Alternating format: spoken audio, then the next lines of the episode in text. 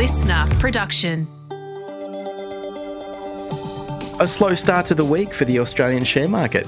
And what do today's consumer spending figures mean for interest rates? Good afternoon, I'm Steve. I'm Laura. It's Monday, the 30th of October. Welcome to the CommSec Market Update.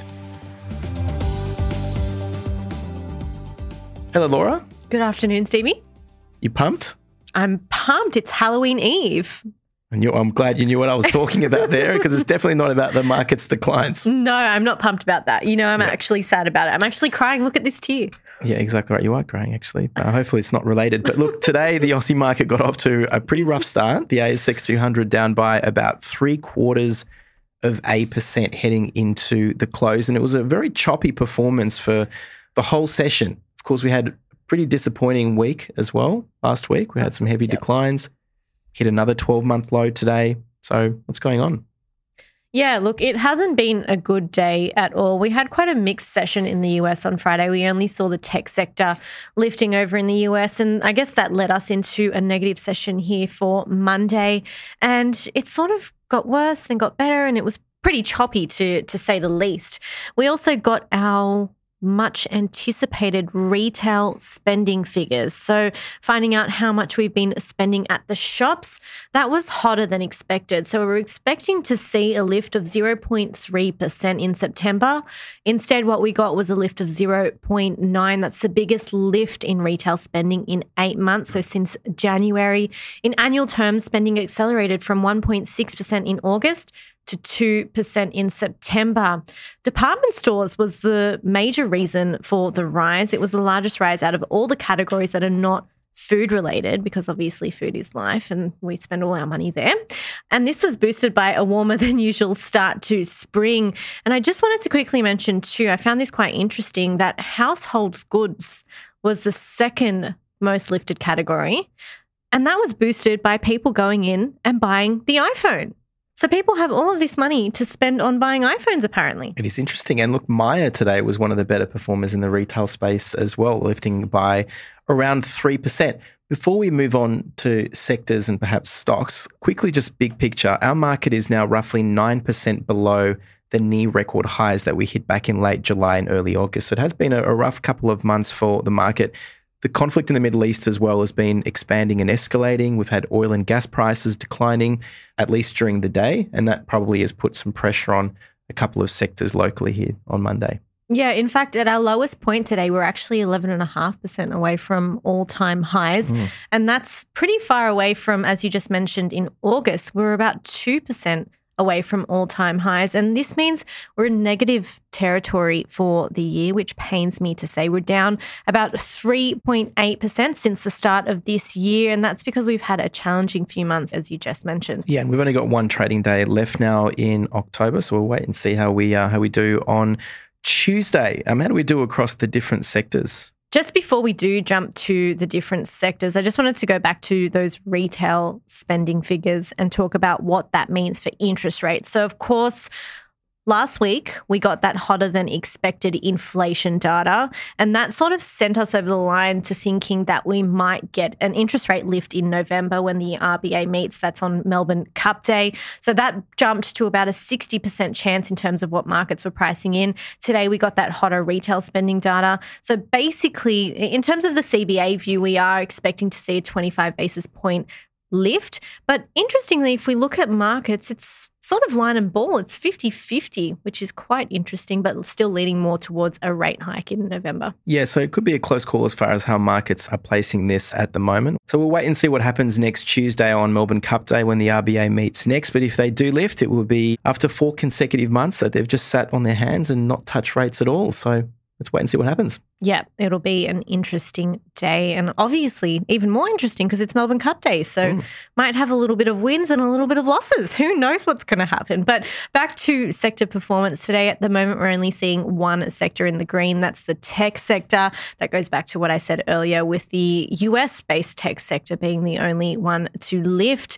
So, we're increasing on the back of that. And that was mostly thanks to Amazon's quarterly results. They were doing really, really well. And we saw Amazon lift, we saw the tech sector there lift, and the tech sector here. But in terms of our worst performer, energy stocks are down in the red most deeply. They're down by around 2.5%.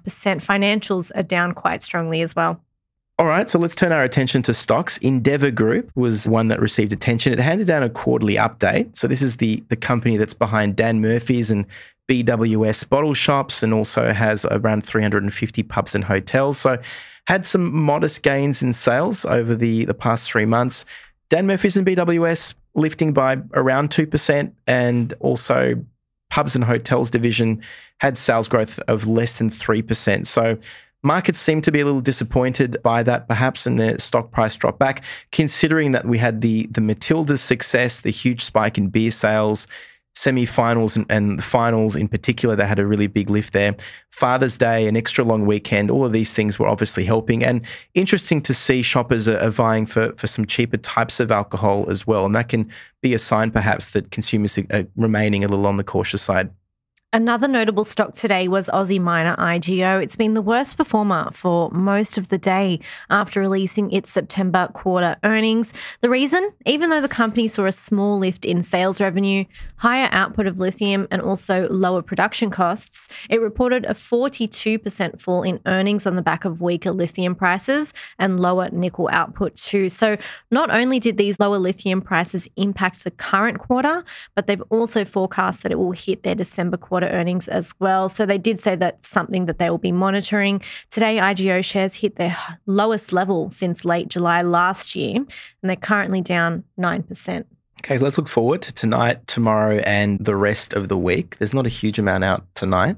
No, pretty quiet to start off the week. We did have the State of the States report released today. Our chief economist, Craig James, released that. So if you're wondering what state won, I'm not going to tell you. You have to go read it's the report. secret. Yeah, you can find that on, on our website or socials.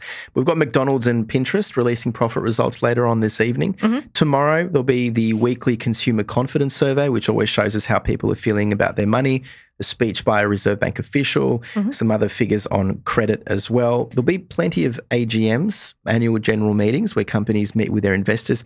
Not so many tomorrow, but there certainly will be in the coming days. Yep, and elsewhere from China tomorrow, we'll get their latest factory activity readings, where we'll definitely be wanting to see a boost to its activity to show an economic recovery. Japan has its policy meeting as well. And as we mentioned, a little quiet in the US. So we've only really got those earnings, but it will definitely ramp up later on in the week when they hand down their interest rate decision. That'll be Thursday morning, 4 a.m. Sydney time. At the moment, we're expecting to see no change in interest rates, which is interesting because their economy has been quite resilient lately. And also, we have US jobs data being released right at the tail end of the week. Exactly. So, three major central banks around the world all meeting this week. As you said, the US, the UK, and Japan as well. Apple will be out with its profit results later mm-hmm. this week. The largest company in the US. We've got some figures on property prices here in Australia on Wednesday, and BHP will be holding its AGM as well in a couple of days, the largest company on our share market as well. Quickly mention that Friday will actually mark the start of the bank profit reporting season. So, over the next two or so weeks, we're going to hear from four of the big banks with their latest numbers, and that could always be something that moves markets around as well in the next fortnight. I just want to wrap up with a fun fact. Did oh. you know I know you know, but do our listeners know mm-hmm. that Apple is currently worth around $2.6 trillion, which is bigger than the whole Aussie market? Sounds like a lot, doesn't it? Huge. And it is a lot. It is a lot. On that note, let's finish on that little fun fact by our friend Laura here. Fun fact Mondays. Have a great evening, everyone, we'll see you tomorrow. Bye.